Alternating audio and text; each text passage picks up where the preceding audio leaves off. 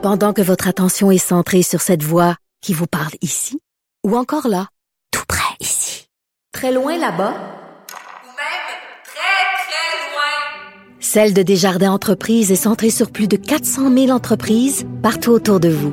Depuis plus de 120 ans, nos équipes dédiées accompagnent les entrepreneurs d'ici à chaque étape pour qu'ils puissent rester centrés sur ce qui compte, la croissance de leur entreprise.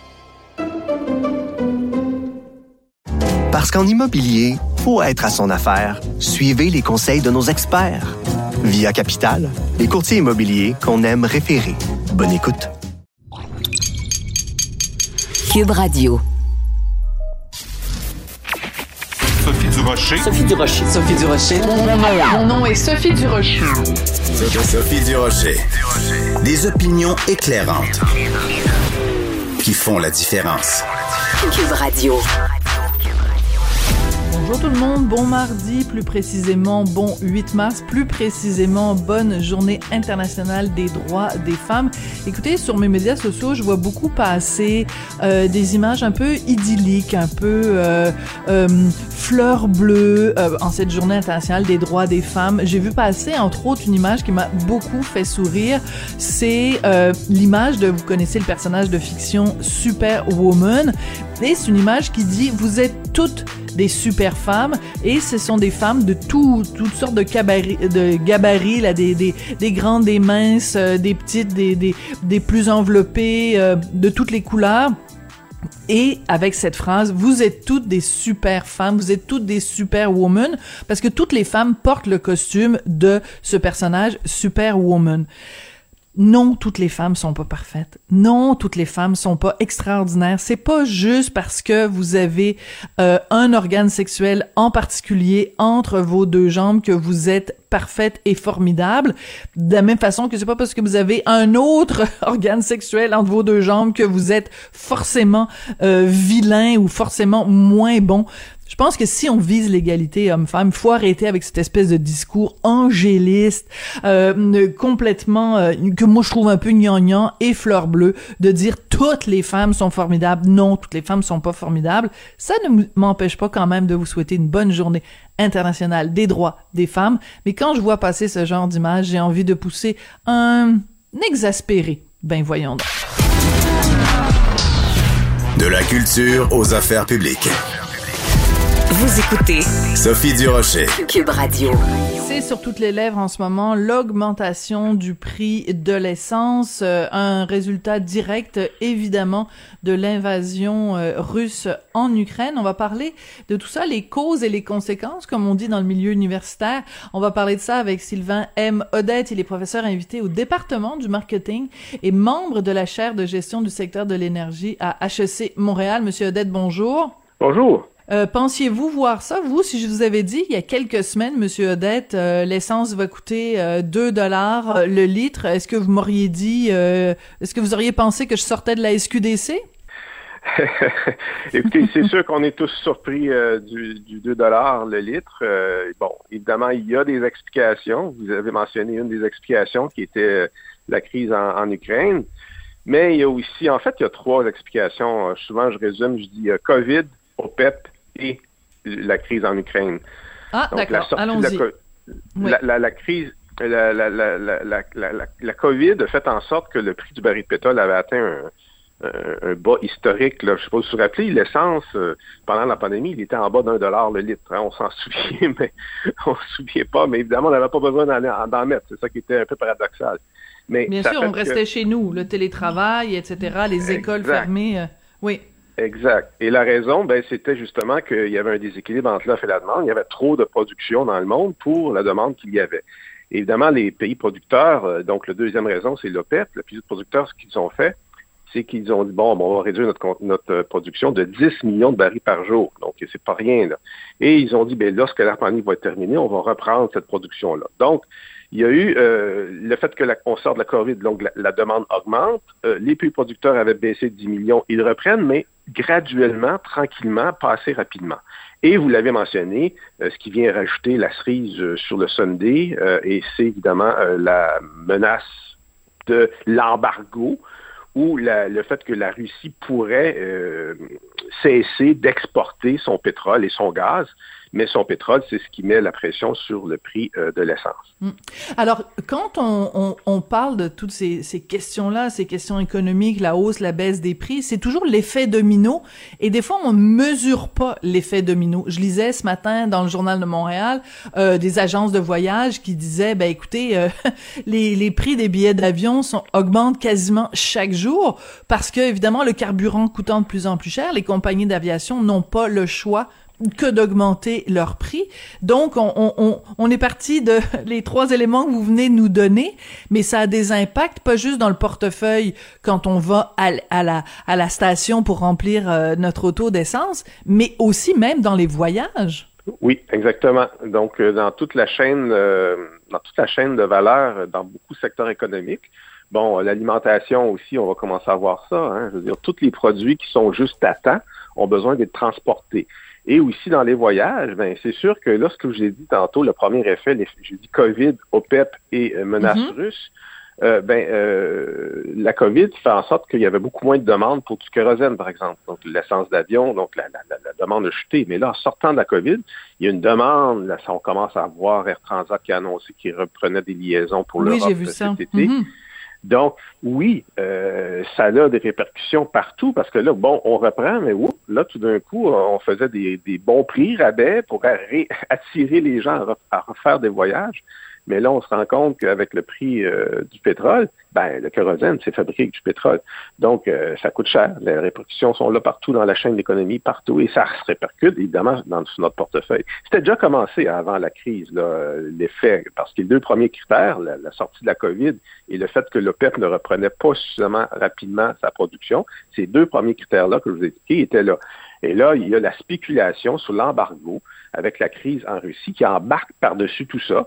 Et là, il y a la spéculation, vous savez, c'est c'est des gens qui disent ben quel va être le prix dans un mois, dans un mois? Donc il y a des gens qui jouent un peu, euh, qui spéculent, qui pensent que le prix va être plus élevé, justement parce qu'on va voir la demande, ça va être encore plus serré. Les Américains vont-ils arrêter d'importer du pétrole russe? Est-ce que l'Europe va aussi embarquer dans le jeu?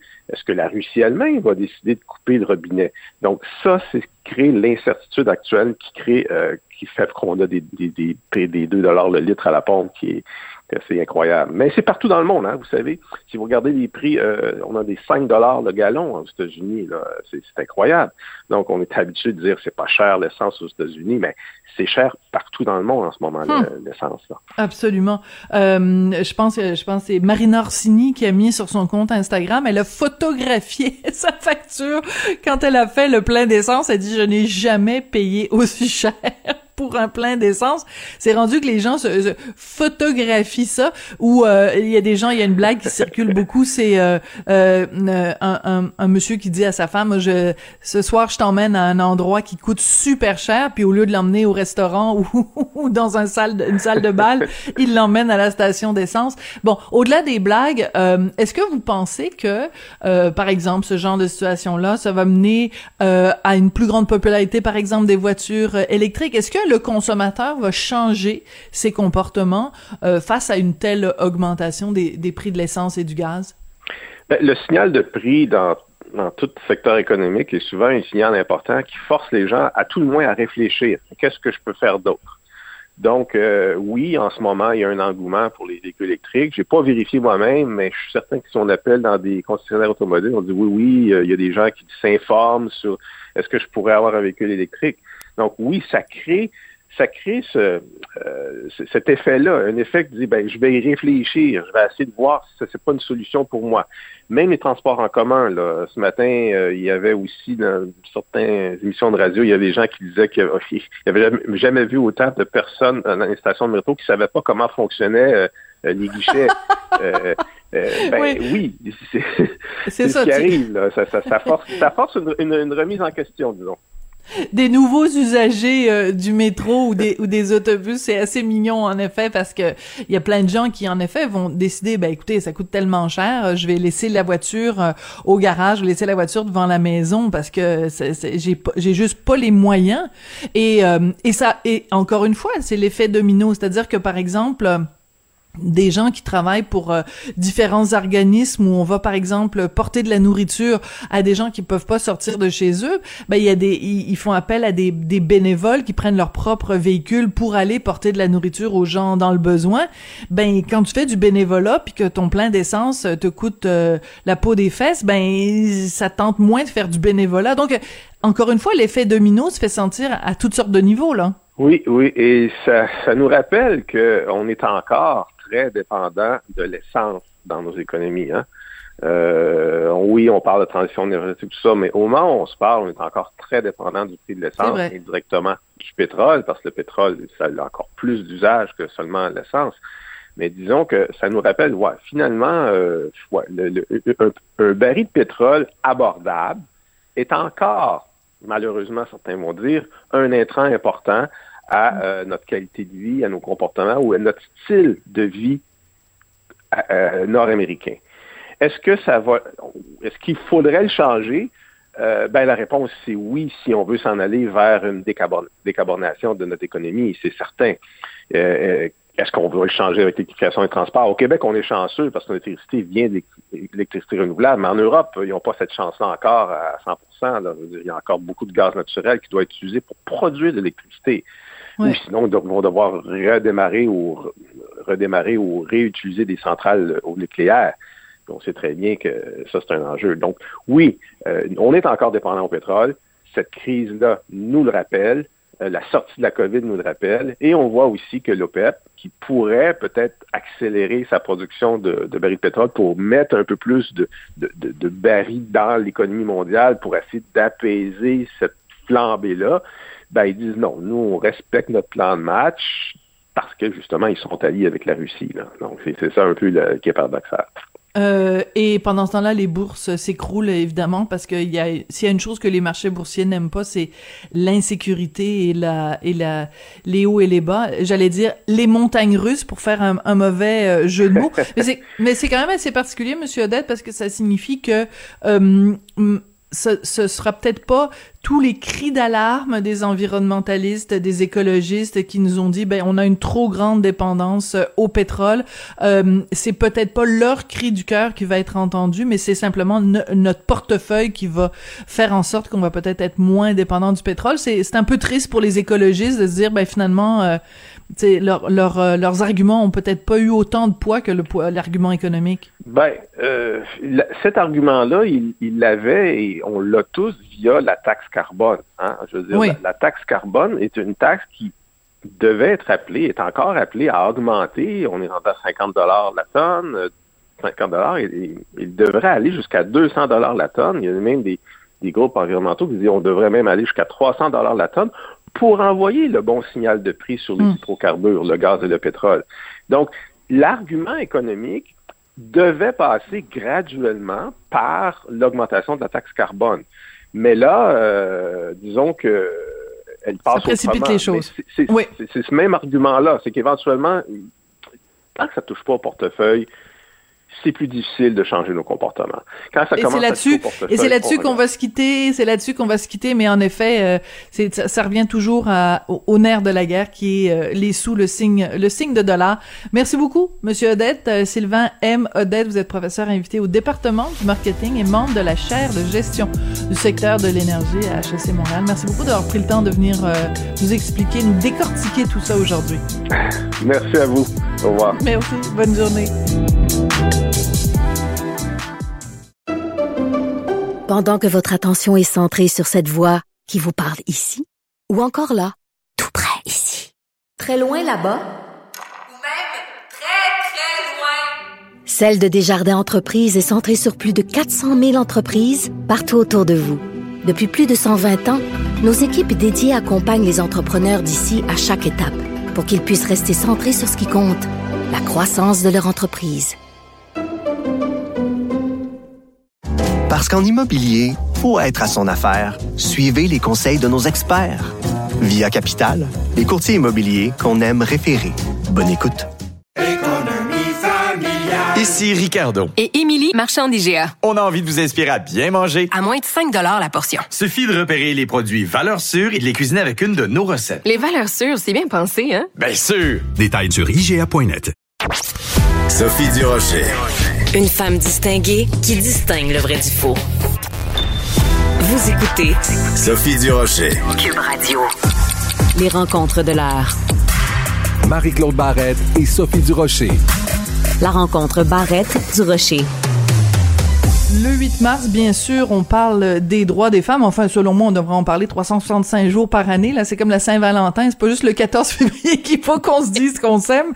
Donc, le droit des femmes, faut en parler tout le temps. Mais bon, comme c'est une tradition le 8 mars, c'est de ça qu'on va parler aussi avec Marie-Claude Barrette. Bonjour Marie-Claude. Bonjour Sophie. Effectivement, faut en parler souvent, mais je trouve qu'il y a une journée qui, à travers le monde, on s'arrête pour observer euh, où, où, en, où en sont les droits des femmes, parce que c'est très inéquitable, évidemment, d'un pays à l'autre. Hein. Ici, quand même, il y a quelque chose de confortable, il y a eu beaucoup d'avancements quand on regarde l'histoire.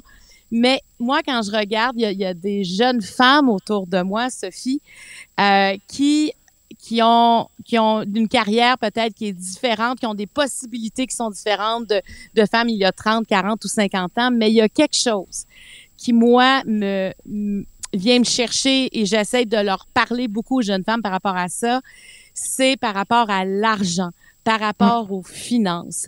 Euh, moi, je me fais dire, ah, moi, c'est compliqué. Hey, moi, l'argent, ça, je laisse ça à mon chum. Ah, laisse mon ça Dieu, je suis pas capable à, d'entendre à ça. quelqu'un. Mais tu sais, Mm. c'est comme si ça, là, c'est... Mais alors que on travaille toute notre vie pour atteindre un équilibre financier, puis on le sait quand on est dans, en déséquilibre, à quel point ça a des répercussions dans dans plein de sphères de notre vie.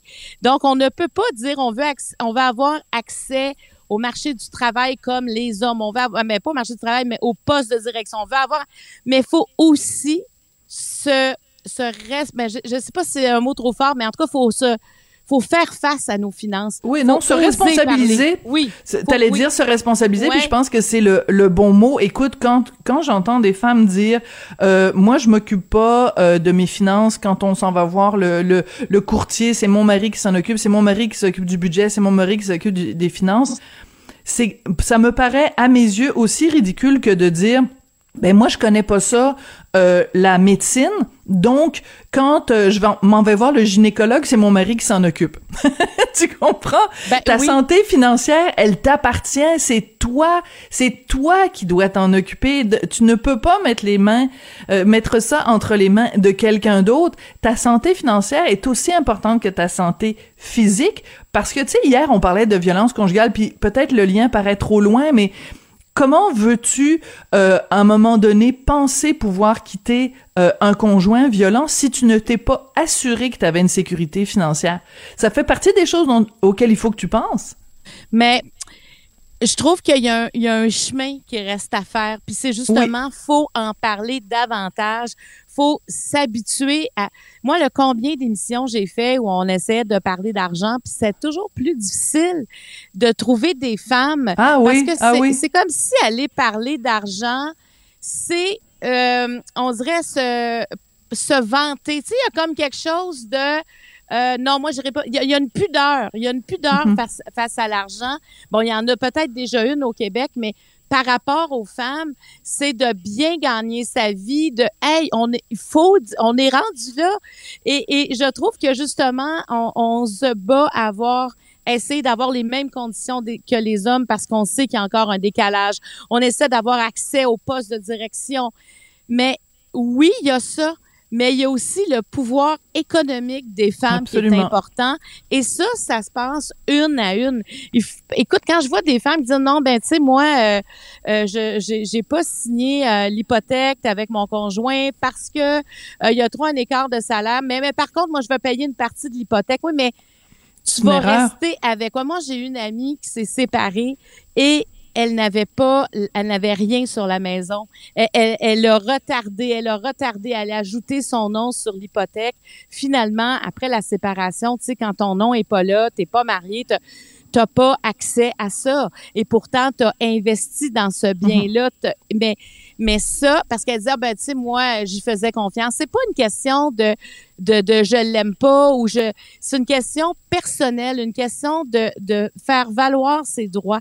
Quand on habite un lieu et qu'on paie la moitié des lieux, ben, les deux noms doivent être sur un contrat. Oui. Et, et il faut pas, et il faut éviter l'erreur de dire, bon, ben, toi, tu payes l'hypothèque, donc tu as ton nom sur, euh, sur le, la propriété de la maison. Moi, je vais payer l'épicerie, je vais payer les... Ben non, faut jamais faire ça parce que l'épicerie, tout ça, c'est des choses qui ne restent pas. C'est, c'est une, c'est, il reste rien. Donc, tu ne peux pas partager les finances. Mettons quelqu'un qui dirait, un couple qui dirait, on va faire ça 50-50, là, on va séparer les dépenses 50-50, mais la femme, systématiquement, euh, dépense pour des choses qui ne restent pas, qui ne constituent pas un patrimoine. Ben, ça, c'est une erreur. Et il faut le répéter aux femmes. Il faut le répéter. Et il faut aussi que, euh, quand elles sont en couple, qu'elles... Euh, des fois, il faut revoir la façon de faire. faut pas dire, bon, on s'est entendu comme ça, les choses évoluent, les choses changent. Si on a des enfants, on est, on, on a le droit d'exister à travers tout ça parce que les femmes, on a tendance à dire, mais c'est pour les enfants, les enfants, et se mettre de côté, se ramasser avec rien à la fin. Il faut penser comme ça. Et aussi, euh, quand on parle d'argent chez les femmes, arrive vite la négociation. Et, et ça aussi, il faut assumer quand on a un emploi, il faut négocier. Et moi, je n'arrête pas de répéter ça parce que c'est une. on est, pareil, un maillon. Moi. ben, c'est un maillon faible des fois de, de, dire ben je vais je vais accepter ce qu'on va me donner. Non, non, on n'est pas à quatre pattes là. On est debout et on négocie. Et c'est comme ça aussi qu'on devient satisfait de ce qu'on gagne. Et après ça, cet argent-là, on, on, on peut bien en faire ce qu'on veut, mais il faut toujours être connu à sa juste valeur. Et ça, il faut se, il faut négocier pour ça. C'est pas vrai que quelqu'un va te donner ça. C'est, c'est pas parce qu'on négocie qu'on n'est pas quelqu'un d'agréable et une bonne personne. C'est, c'est le, se faire, on apprend vite à se faire respecter dans la vie. Mais pour moi, une négociation, c'est un moment justement de dire, voici ce que je vaux, voici ce que je veux et comment on arrive à s'entendre. C'est un terrain ouvert à arriver à, être en paix avec avec avec la reconnaissance après. Et ça fait une différence dans toute notre vie que de d'aller travailler chaque matin et avoir l'impression qu'on s'est fait un peu avoir, avoir l'impression qu'il y a peut-être un homme à côté de nous qui est payé plus cher, mais il faut en être conscient avant, consciente avant puis faut faut faire tu sais faut se préparer il faut avoir des mhm. arguments faut faut c'est c'est tout ça moi je trouve qu'on a à apprendre encore les femmes parce qu'on a des modèles mais moi, je te dis, j'entends tellement ça. Oh, moi, l'argent, oh non, non, moi, là, c'est trop compliqué. Non. Et même les institutions financières, Sophie, aussi, je trouve qu'ils font beaucoup d'efforts pour aller chercher, parce qu'ils se rendent compte que les femmes aussi, ça devient un pouvoir économique. Avant, les femmes, là, pour les banques, je pense pas que ça voulait dire grand-chose, honnêtement. Ben, écoute, te rappelles-tu, il y a pas tellement longtemps, il y a peut-être 50, 60 ans, une femme ne pouvait même pas ouvrir un compte à la banque si le compte n'était pas signé par son mari. Donc, on a fait du chemin. Mais, mais c'est sûr que maintenant, il faut, il faut, ce pouvoir économique-là qu'on a acquis, que nos, nos aïeuls ont acquis, ben, il faut l'utiliser à bon escient. Je veux juste revenir avant qu'on continue, juste revenir sur ce que tu disais sur les négociations. Écoute, euh, tu sais, quand on parle, bon, quand on dit euh, les femmes euh, gagnent 80% du salaire d'un homme, j'avais déjà fait une entrevue avec une, une spécialiste en ressources humaines qui m'avait dit quelque chose et ça m'est toujours resté. Elle dit, quand une femme et un homme rentrent dans le bureau de leur patron pour négocier une augmentation de salaire, de façon générale, le gars euh, les hommes surestiment leurs compétences alors que les femmes sous-estiment leurs compétences. Donc un gars qui mettons a une compétence de mettons 80%, mettons qui, qui est doué pour ce, ce poste-là ou pour cette augmentation-là, il la mérite à 80%, ben lui il va estimer son, son, ses compétences à 100%, alors qu'une femme qui, qui a des compétences à 80%, elle va les estimer à 60%. Et donc, il faut, il faut combattre ça. Il faut combattre cette perception qu'on a de nous-mêmes. Il faut plus s'entendre dire, hey, moi, c'est trop compliqué pour moi, l'argent. Voilà. Il faut plus s'entendre. Il y a des gens qui sont là pour nous aider. Tu tantôt, je parlais des institutions financières. Vous pouvez demander des conseils aussi. Des fois, c'est aussi simple qu'avoir euh, deux comptes de banque, un compte pour, pour ses économies. Tu sais, c'est, ça veut pas dire, là, qu'on rentre dans la bourse. Tu sais, il faut quand même avoir des sous, des fois. Mais quand on a même, tu sais, parce qu'on a l'impression qu'il faut avoir bien de l'argent pour euh, faire face à ses finances. Non, il faut déjà apprendre comment on gagne. Moi, là, j'ai travaillé des fois avec des filles qui savaient pas comment elles gagnaient. Et je me Hein? disais non. Ah, je te jure, là, Sophie. Puis je me disais non, c'est pas possible. Tu ne peux pas pas savoir ton revenu. Je veux dire, il faut que tu saches ça parce que, ah non, non, regarde, moi, je laisse tout ça, on divise tout en deux. Oui, c'est correct, tu peux diviser en deux, mais toi, ton apport, c'est quoi exactement? Tu sais, comment, comme, c'est une, une évaluation aussi de soi-même. C'est, ce que tu apportes, c'est ce que tu vaux, c'est ce que. Alors moi, parce que des fois, tu sais, quand on est contractuel, on a plusieurs contrats. C'est pas comme un, un emploi où tu sais exactement combien tu gagnes, mais il faut que tu les additionnes à la fin de l'année. Il faut que tu saches où Ben tu t'en vas avec ça. tu sais, tu comprends? Alors moi, moi, pour moi, il y a comme une forme de négligence. Et je pense comme femme, on ne peut plus s'entendre dire ça euh, et qu'on qu'on ait de l'argent, qu'on n'en ait pas, parce que sais, on a des années où nos salaires, on dirait que tout l'argent va à quelque part, mais il faut savoir où elle va justement notre argent. Mhm. Puis c'est fondamental. Alors moi, je, je pense que c'est quand même un défi. Euh, puis quand je l'entends chez les jeunes femmes, C'est ça vient me décourageant. Ah ben, Bien sûr. il y a quelque chose qu'on qu'on qu'on qu'on n'enseigne pas ou, ou comme comme parents aussi, je pense que rapidement, euh, faut initier nos filles à dire non non l'argent c'est c'est pas quelque chose de compliqué, c'est quelque chose qui peut être très sain, mais tu dois t'en occuper par exemple, tu es responsable de ça. Bon, ben moi j'ai un concept euh, d'émission euh, pour, euh, je sais pas, TVA ou LCN ou euh, vrai. Sophie, Sophie et Marie-Claude, conseillère financière, je te dis qu'on va prendre ça, nous, les femmes et l'argent, on va donner des conseils de, de, de gestion. Oui, non? mais- Mais, mais- mais ce que je veux dire, c'est que ça prend ça, ça prend ça pour donner cette confiance-là aux femmes. C'est le nerf de la guerre. Puis il faut arrêter de voir ça comme quelque chose de compliqué. Hey, on travaille tellement dur pour ça. Puis sa vie coûte tellement cher. Il faut savoir qu'est-ce qu'on fait. Puis est-ce qu'on peut économiser? Est-ce qu'on peut, euh, est-ce qu'on peut faire des placements? Est-ce faut se voir comme ça, puis pas avoir honte de parler d'argent, pas se sentir, euh, tu sais, euh, il y, y en a qui peuvent dire, Hey, si je dis que je, si je parle d'argent, mon Dieu, les gens vont me juger. Non, Mhm. parce que l'argent reste une préoccupation pour tous. Alors, euh, moi, tu sais, hier, justement, je dînais avec ma fille et je parlais de ça avec elle parce que, tu sais, elle est très préoccupée par euh, l'essence qui monte, l'épicerie qui monte, les loyers. Euh, mais, mais je disais, mais il faut que tu t'occupes de... Tu sais, elle s'occupe de ses finances, mais il faut, tu sais, il faut l'enseigner à nos filles. C'est super important. Absolument. Marie-Claude, on, on le sait, ça fait 13 jours maintenant, la guerre entre euh, la Russie euh, et l'Ukraine. Ben, je dis la guerre entre les deux, non. C'est c'est l'in- l'invasion russe de l'Ukraine. Et les images euh, de ces populations qui fuient les bombes russes, ça vient, ça vient de chercher, ça vient tous nous chercher. C'est bouleversant, là.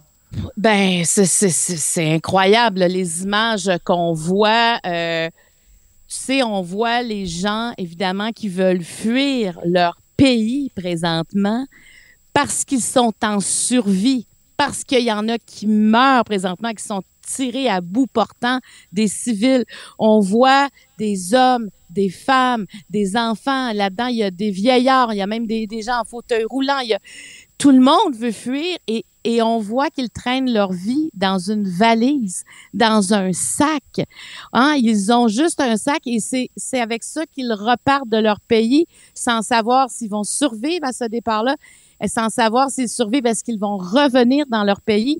Il y a, il y a quelque chose sur le plan humanitaire d'extrêmement troublant et en plus, on ne peut même pas leur garantir des couloirs humanitaires présentement, malgré, parce qu'il faut bien dire aux gens qu'il y a, euh, qu'il y a- que, que c'est une règle qui est régie par le droit humanitaire qui oblige les États à protéger les civils en temps de guerre, puis surtout aussi à laisser l'accès à l'aide humanitaire. C'est dans la Convention de Genève. La Russie l'a signé et pourtant, on ne respecte pas ça présentement.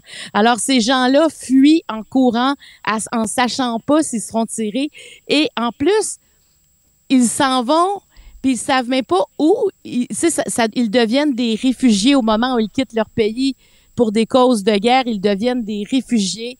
Ils ne savent pas du tout ce qui les attend. Alors, moi, là, je me mets dans leur tête, là, tu sais, ils sont là que pour leur survie tout ce qu'ils laissent derrière. On voyait sur une photo une maman qui se babaille à des, ses deux filles qui Ah, quittent j'ai en vu. autobus. Oui, ça, c'était cette image-là m'est rentrée dedans parce qu'on on s'imagine tous. Hein, moi, j'imaginais mon fils, euh, toi, t'imaginais tes enfants, euh, j'imaginais mes belles filles. euh, je veux dire, on, on, on, se met tous à, cette place-là. Et, euh, et ces images, il y a eu aussi une image à un moment donné d'un petit garçon qui traversait tout seul les frontières. Euh, on ne sait pas du tout ce qui est arrivé euh, à ses parents. Donc des images extrêmement euh, troublantes. Et euh, c'est sûr qu'à chaque fois qu'on parle de ça, tout tous nos soucis ou tous nos, nos petites euh, préoccupations quotidiennes euh, nous paraissent bien dérisoires. Donc, encore une fois, solidarité avec le peuple ukrainien. Merci beaucoup, Marie-Claude, de, de, ces réflexions que tu partages avec nous. Puis à demain. À demain, merci.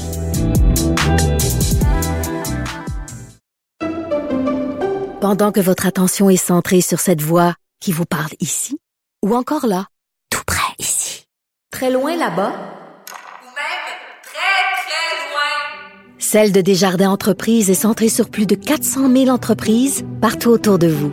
Depuis plus de 120 ans, nos équipes dédiées accompagnent les entrepreneurs d'ici à chaque étape pour qu'ils puissent rester centrés sur ce qui compte, la croissance de leur entreprise. Parce qu'en immobilier, pour être à son affaire, suivez les conseils de nos experts. Via Capital, les courtiers immobiliers qu'on aime référer. Bonne écoute. Ici Ricardo. Et Émilie, marchand d'IGA. On a envie de vous inspirer à bien manger. À moins de 5 la portion. Suffit de repérer les produits valeurs sûres et de les cuisiner avec une de nos recettes. Les valeurs sûres, c'est bien pensé, hein? Bien sûr! Détails sur IGA.net.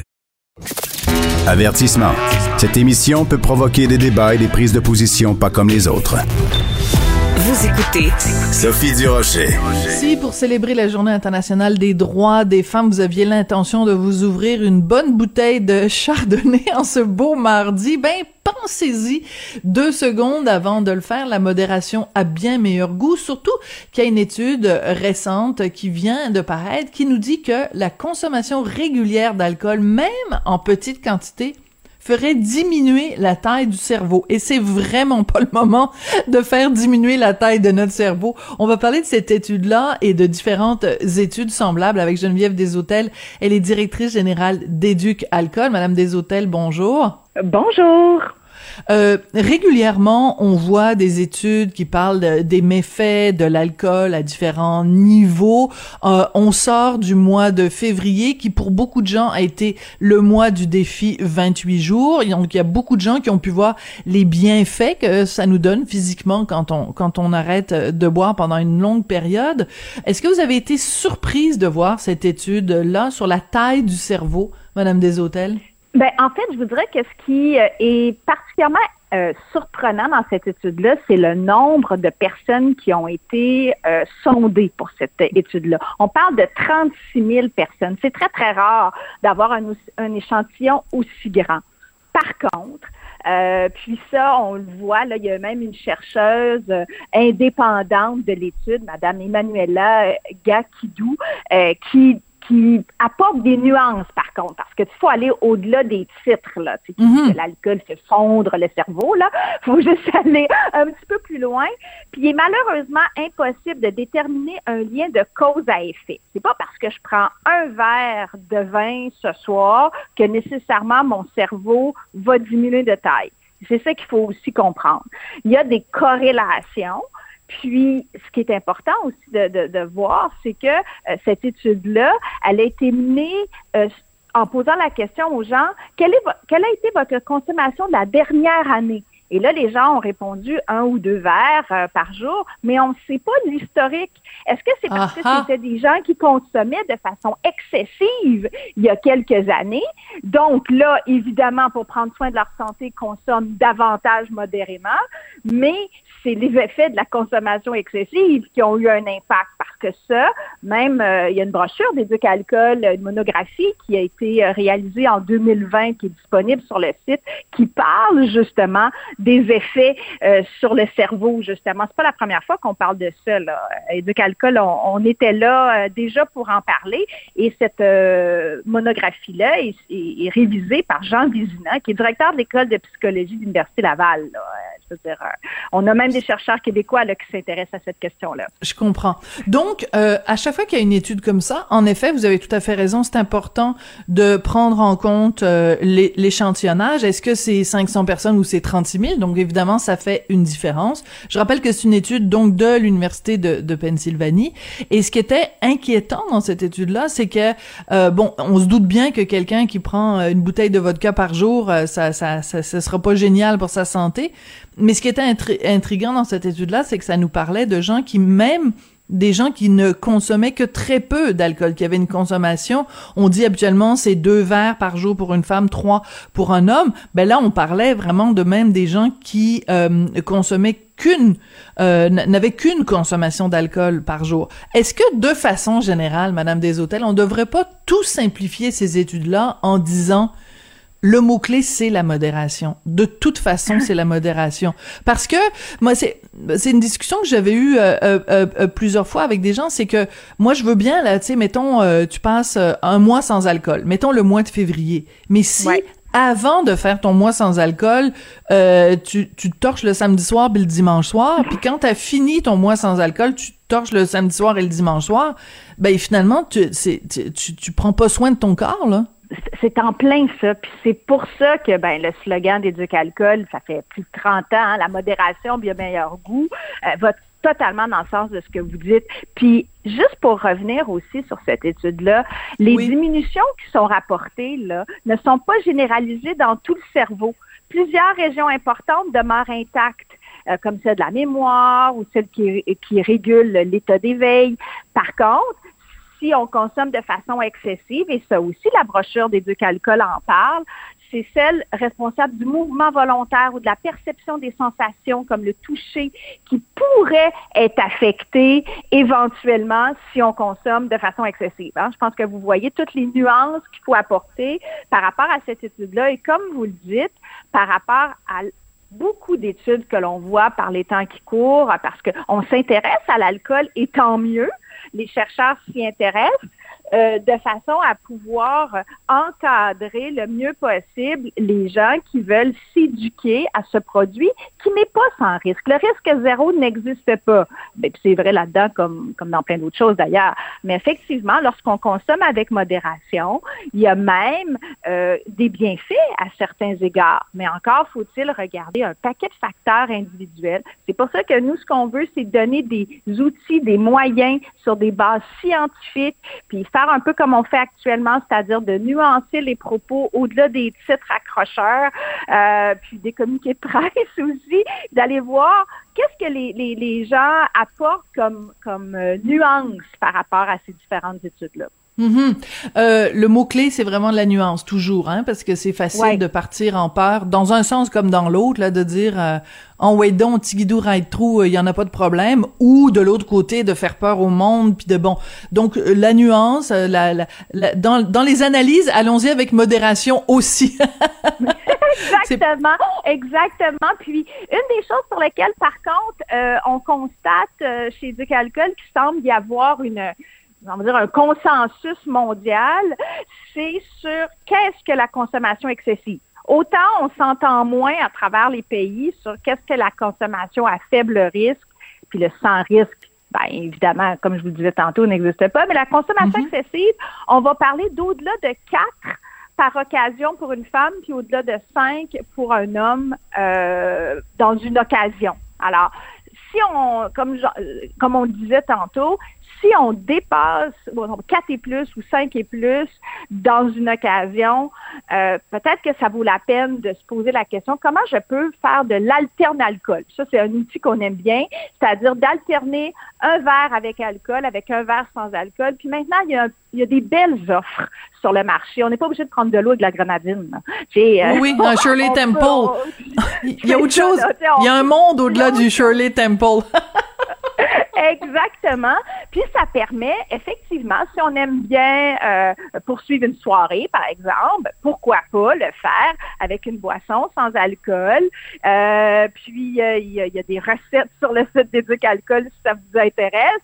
Mais évidemment, il y a, tout aussi une offre de, produits tout faits, là, évidemment. Oui, puis euh, ben, c'est très très rare hein, maintenant un restaurant où il y a pas euh, des mocktails où il y a pas une carte de mocktail, c'est excessivement rare. Il y en a vraiment euh, partout et euh, c'est vraiment les les les mixologues vraiment redoublent d'imagination pour inventer toutes sortes de. Écoutez, hier je suis allée manger au, au, restaurant et je, ça ne me tentait pas de, de prendre de l'alcool et j'ai pris un, un spritz, mais un spritz sans alcool. Ben bon, bah c'est sûr que c'était pas le même, il y avait pas de buzz. Hein, on est d'accord là-dessus. mais mais ce qu'on aime du spritz, c'est l'espèce d'amertume, etc. Donc ben, je veux dire, l'amertume est là. Tout tout ce qu'on aime du drink est là, moins les effets les effets euh, moins rigolos, moins moins sympathiques quand quand on abuse. Oui, vous alliez dire quelque chose? Non, mais j'allais exactement vous dire que c'est une c'est une belle habitude euh, à, regarder, à se poser la question. Hier, vous vous disiez ah, j'ai moins envie de boire. Bon, ben parfait, l'offre est là. Peut-être qu'après-demain, ça va vous dire, euh, puis vous allez prendre un, un drink, un spritz avec alcool, pourquoi pas?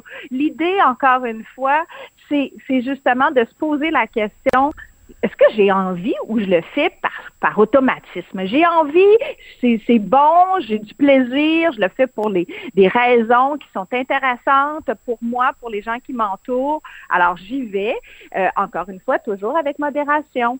Alors, comme ça, on, on, réussit à avoir les bienfaits pour notre santé mentale sans avoir tous les méfaits, évidemment, d'une consommation excessive, que ce soit pour le cerveau ou pour toutes les autres maladies qui y sont associées. Euh, écoutez, il y a quelqu'un qui m'avait dit il y a plusieurs années de ça, euh, par rapport à la consommation d'alcool, mais ça s'applique aussi euh, par rapport à la cigarette. Euh, quelqu'un qui travaillait avec les gens qui, qui avaient une dépendance et qui essayait de se soustraire à cette dépendance-là.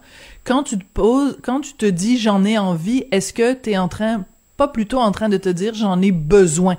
Et c'est à partir du ah. moment où tu, te rends compte que tu n'en as pas besoin que là, tu arrives à te, à te séparer de cette dépendance. Je trouvais que c'était une formule à, laquelle il faut réfléchir, en effet, parce que, tu sais, on, on, dit, mettons, euh, je vis une période de stress, oh, j'ai vraiment besoin d'un petit drink. Attends, mais qu'est-ce que tu es en train de me dire si tu me dis que tu en as besoin?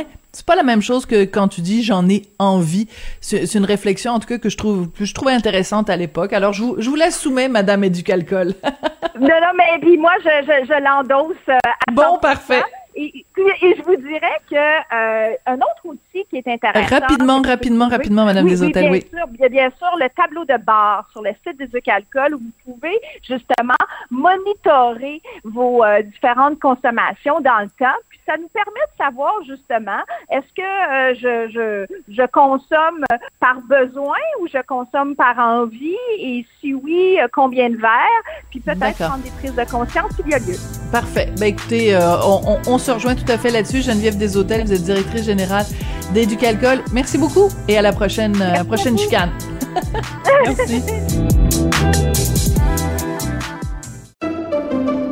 Pendant que votre attention est centrée sur vos urgences du matin, vos réunions d'affaires du midi, votre retour à la maison ou votre emploi du soir, celle de Desjardins Entreprises est centrée sur plus de 400 000 entreprises à toute heure du jour. Grâce à notre connaissance des secteurs d'activité et à notre accompagnement spécialisé, nous aidons les entrepreneurs à relever chaque défi pour qu'ils puissent rester centrés sur ce qui compte, le développement de leur entreprise. Parce qu'en immobilier, pour être à son affaire, suivez les conseils de nos experts. Via Capital, les courtiers immobiliers qu'on aime référer. Bonne écoute. Ici Ricardo. Et Émilie, marchand d'IGA. On a envie de vous inspirer à bien manger. À moins de 5 la portion. Suffit de repérer les produits valeurs sûres et de les cuisiner avec une de nos recettes. Les valeurs sûres, c'est bien pensé, hein? Bien sûr! Détails sur IGA.net. De la culture aux affaires publiques. Vous écoutez Sophie Durocher, Cube Radio. La pandémie de COVID-19 a eu toutes sortes de conséquences dans toutes, toutes, toutes, toutes, toutes les sphères de la société, dans toutes les, les sphères de notre vie quotidienne. Et entre autres, la pandémie a fait augmenter le nombre de fraudes et en particulier des cyberattaques. Donc, il y a eu un relâchement des contrôles. Il y a des fraudeurs qui ont développé de nouvelles méthodes parce que là où il y a de l'homme, il y a de l'hommerie. Et on a appris récemment que l'École des sciences de la gestion de l'UCAM euh, créait un nouveau programme justement pour lutter contre ces fraudes-là. On va en parler avec Marc Tassé, les de cours du programme du diplôme d'études supérieures spécialisé sur la prévention et la détection de la fraude comptable. Monsieur Tassé, bonjour. Bonjour, Madame. C'est très long et c'est pour ça que ça me fait sourire, mais ce n'est pas pour autant que c'est une situation qui doit nous faire sourire. Au contraire, c'est une situation qui doit nous inquiéter. Comment on explique ça, Monsieur euh, Tassé? D'abord, le fait que cette euh, pandémie a fait augmenter le nombre de fraudes. Qu'est-ce qui qu'est-ce qui s'est passé qui a été propice à, à ces fraudes-là? Euh, je pense que c'est une combinaison de plusieurs choses. Euh, premièrement, des opportunités. Il y a plus d'opportunités pour les fraudeurs parce qu'il y a eu des relâchements euh, au niveau des contrôles internes au sein des entreprises, le télétravail. puis il y a eu aussi une certaine confiance aveugle qu'on a tendance à faire dans les gens qui travaillent au sein des entreprises. Parce qu'on s'est rendu compte que certaines fraudes n'étaient pas toujours commises par des personnes externes à l'entreprise, mais des fois aussi mm-hmm. par des personnes internes à l'entreprise. Bon, on l'a vu avec des jardins. Oui, effectivement, c'est ça. Et, et aussi la motivation des fraudeurs. Le, le fraudeur peut être plus motivé parce qu'il peut avoir des difficultés financières, parce qu'il peut euh, décider tout simplement qu'il est en droit de, de faire ce qu'il fait. Donc, c'est ce processus de rationalisation qui est très dangereux parce que un fraudeur va rationaliser de le faire en disant c'est pas si pire que ça. Il y en a qui font bien pire que moi, ou je le fais dans le fond parce que j'ai pas le hmm. choix. Donc, c'est un petit peu ce qu'on entend malheureusement. Euh, ça, c'est intéressant. Hmm, c'est intéressant parce que quand on parle de fraude, habituellement, on a tendance à analyser ça d'un point de vue euh, euh, technique en disant bon, mais comment il a procédé, par quel procédé informatique il a, il a, il est arrivé à son but. Mais c'est intéressant de se poser la question psychologique. Qu'est-ce qui motive quelqu'un à commettre ce geste? Parce que c'est un geste criminel, évidemment. C'est très, c'est très intéressant le point que vous amenez parce qu'en effet, si en période de pandémie, on voit des gens qui fraudent la PCU, par exemple, ou qui fraudent différents programmes gouvernementaux, peut-être que ça les légitime le fraudeur de dire, ben, si le voisin le fait, c'est correct pour moi de le faire. Oui, puis en plus, les gens ont tendance aussi à dire, à se comparer, en disant, ben, moi, ce que je fais, c'est pas si pire que ça. Il y en a qui sont pires ah que moi. Il relativise. Quand je me regarde, je me désole. Quand je me compare, je me console. c'est effectivement ça. On, on, connaît en effet ce vieil, ce vieil adage. Alors euh, bon, alors évidemment la création de ce de ce programme de de, de deuxième cycle spécialisé donc euh, dans les fraudes. Parlez-nous un petit peu de de quelle façon on va pouvoir enseigner ça à l'UCAM, la prévention des fraudes? Okay. Euh, ce qu'on fait dans le fond, c'est on on rencontre les étudiants et on partage avec eux des expériences vécues. On prend des cas réels qui se sont produits. et on essaie de l'expliquer, le pourquoi ça s'est produit et à savoir quelle était la vulnérabilité de l'entreprise. Pourquoi on n'a pas mis des contrôles en place pour se protéger? Pourquoi on a fait une confiance aveugle dans certaines personnes? Euh, donc, c'est ce qu'on essaie de faire, c'est de, de partager avec nos étudiants parce que le but, c'est de les aider à prévenir. Puis on dit toujours, vous savez, c'est toujours mieux investir dans la prévention que de dépenser dans la correction. Donc, mm-hmm. on essaie de les aider. Et, une des choses qu'on a remarqué, puis c'est un petit peu triste ce que je vais dire, mais on a longtemps dit que les fraudeurs, quand ils allaient en prison, c'est là qu'ils se perfectionnaient, qu'ils devenaient meilleurs. Hein? Nous, ce qu'on s'est dit, c'est ceux qui font la lutte à la fraude, bien, au lieu de les envoyer dans une prison, on va plutôt les envoyer dans une université, c'est plus noble. On, on, on trouve ça plus beau comme ça. c'est amusant que, que vous parliez de ça parce que euh, je, je, suis en train de regarder euh, l'excellente série sur l'affaire Norbourg et Vincent Lacroix qui a fraudé quand même plus de 5000 petits épargnants. Je pense que c'est une fraude de, comme plus de 100 millions de dollars. C'était il y a plusieurs années, évidemment, la fraude de, de Norbourg. Mais euh, comme vous le disiez, à la base, c'est la confiance. Des gens qui ont fait confiance à Monsieur Lacroix, qui lui ont confié euh, leur, euh, les épargnes de toute une vie. En même temps, tout notre système financier, tout notre système d'entreprise est basé sur la confiance. Donc vous, vous nous dites, ben faites attention à qui vous faites confiance. Exactement. Vous êtes toujours le plus vulnérable face aux personnes en qui vous avez confiance. Et c'est pour ça que dans vos on dit souvent, faites confiance, mais vérifiez. Vous ne pouvez pas faire cette hmm. confiance aveugle en disant, mais Puis si vous remarquez, la plupart des gens qui ont été fraudés, c'était des gens qui étaient près de leur entourage, dans lesquels ils avaient fait confiance. Si à la base, vous dites, cette personne-là, j'aime pas son visage, je le trosse pas, c'est bien. Donc, vous allez à ce moment-là vous prémunir contre cette personne. Si vous dites, ah, elle est tellement charmante, elle est tellement sympathique, tellement de charisme, vous devenez vulnérable. Ça ne veut pas dire que les gens qui sont, qui sont charmants sont nécessairement des fraudeurs, ça veut juste dire faut faire attention. Il y a un espoir, pareil, mais ça fait juste nous dire, faut faire attention. Euh, les fraudeurs viennent de toutes les façons. Vous savez, vous avez mentionné euh, monsieur, euh, monsieur Lacroix. Monsieur Lacroix était un diplômé universitaire, il avait son MBA. Euh, Absolument. On a aussi M.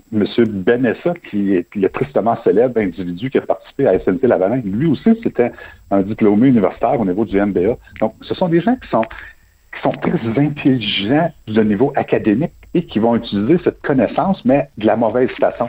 Donc, nous, ce qu'on essaie de faire, c'est de former nos étudiants en disant, écoutez, c'est ça, les, c'est ça qui est dangereux. Donc, faites en sorte que lorsque vous allez arriver sur le marché du travail, d'être attentif, de faire attention. Et souvent, c'est des gens qui sont déjà sur le marché du travail, qui reviennent sur les bancs d'école dans le but de se perfectionner. D'accord. Euh, je fais je fais juste une petite anecdote. J'ai étudié en journalisme à l'université Columbia à New York et une des règles d'or qu'on nous répétait tout le temps, je vais vous la dire euh, en anglais, je vais la traduire après, c'est if your mother says she loves you, check it out. Si votre mère vous dit qu'elle vous aime, vérifiez. et c'est une façon de dire même la personne en qui vous pensez avoir le plus confiance, même si comme journaliste, quelqu'un vous arrive, c'est une source fiable habituellement et tout ça, même dans ces circonstances-là, vérifier, vérifier, vérifier, euh, c'est la base du métier. Donc, je vois que les règles de journalisme s'appliquent aussi en fraude informatique et, et, et en finance, mais en même temps, euh, ce que ce dont vous nous parlez, c'est quand même un DES, donc c'est un diplôme d'études supérieures. Donc il y a vraiment des gens qui vont euh, euh, étudier pendant plusieurs mois sur la prévention la détection de la fraude comptable. Mais ce que vous nous dites, c'est que c'est sûrement des gens qui déjà euh, ont une expérience euh, professionnelle, dont viennent se chercher un supplément de formation. C'est ça, c'est un genre de perfectionnement. Ce sont des gens qui, qui, ont de l'intérêt. On peut avoir des gens qui vont dire, moi, j'ai étudié en informatique et, j'ai un intérêt pour comprendre un peu la corruption, euh, les, fraudes dans les états financiers. Parce que souvent, c'est un ensemble. Hein. Les, les, fraudeurs vont pas uniquement se spécialiser dans un type de fraude. La plupart ils font de tout type de fraude. Donc, à ce moment-là, c'est pour ça que les gens vont dire, bien, si je veux être capable de lutter contre les fraudeurs, je dois avoir une formation très variée. Donc, c'est ce qu'ils viennent chercher. Des fois, ce sont des gens qui ont des très bonnes formations dans certains domaines mm-hmm. et ils viennent compléter leur formation euh, avec ce qu'on peut leur offrir. D'accord. Euh, en même temps, ce qui est intéressant, c'est que pour pouvoir contrer les fraudes, il faut évidemment comprendre comment fonctionnent les fraudeurs. Donc il faut euh, un peu rentrer dans leur euh, un peu rentrer dans leur euh, dans leur tête. Donc c'est là que vous nous disiez tout à l'heure que c'est différentes c'est basé sur différents cas comme comme on fonctionne souvent dans dans un MBA par exemple on étudie, on étudie des cas réels dans dans dans dans une entreprise. Vous devez pas manquer de cas. Il y en a beaucoup. Vous avez l'embarras du choix finalement, Monsieur Tassé. Vous dire que je suis même des personnes c'est le plus facile à préparer mes cours. J'ai juste à, ouvrir l'ordinateur le matin et j'ai un sujet de discussion pour, le reste de la journée.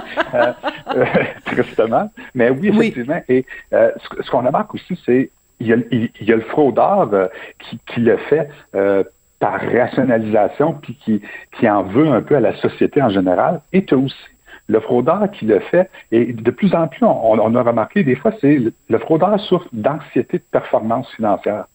Quand on hein? parle de fraude comptable, c'est que les dirigeants souffrent d'anxiété aussi. Il n'y a pas juste les athlètes de haut niveau. Les dirigeants souffrent d'anxiété parce que leurs actionnaires, les gens veulent des résultats rapides et des résultats très bons.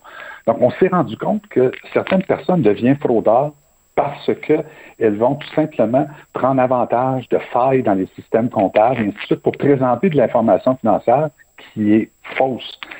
Pourquoi? Parce qu'ils sont anxieux, ils ont peur de perdre leur emploi, ils ont peur de ne pas avoir la promotion, ils ont peur d'être rejetés du groupe. Donc, il faut faire attention aussi. Les fraudeurs, dans le processus de rationalisation, c'est pas juste je veux m'enrichir. Il y a aussi, je souffre d'anxiété de performance. Pensez un petit peu au niveau universitaire. On a des étudiants qui vont commettre une fraude académique. Quand ils le font, c'est juste parce qu'ils étaient anxieux, ils avaient peur de ne pas avoir une bonne note. Alors, ça, l'explique, mais ça ne l'excuse pas, évidemment. Ça- ça Exactement. ex- voilà, exactement. Marc Tassé, absolument passionnant.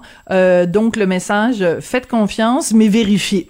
Euh, chargé de cours, vous êtes chargé de cours du programme du diplôme d'études supérieures spécialisé sur la prévention et la détection de la fraude comptable. C'était drôlement intéressant. Merci, Monsieur Tassé. Ça me fait plaisir. Bonne journée. Et c'est comme ça que se termine l'émission. Merci Jean-François Paquet, euh, qui, lui, on peut avoir entièrement confiance en Jean-François. Il est formidable. À réalisation, à la mise en onde, à la recherche, c'était Julien Boutillier. Aujourd'hui, je vous dis merci à vous, les auditeurs et auditrices. Bien sûr, on peut vous faire confiance et on se retrouve demain.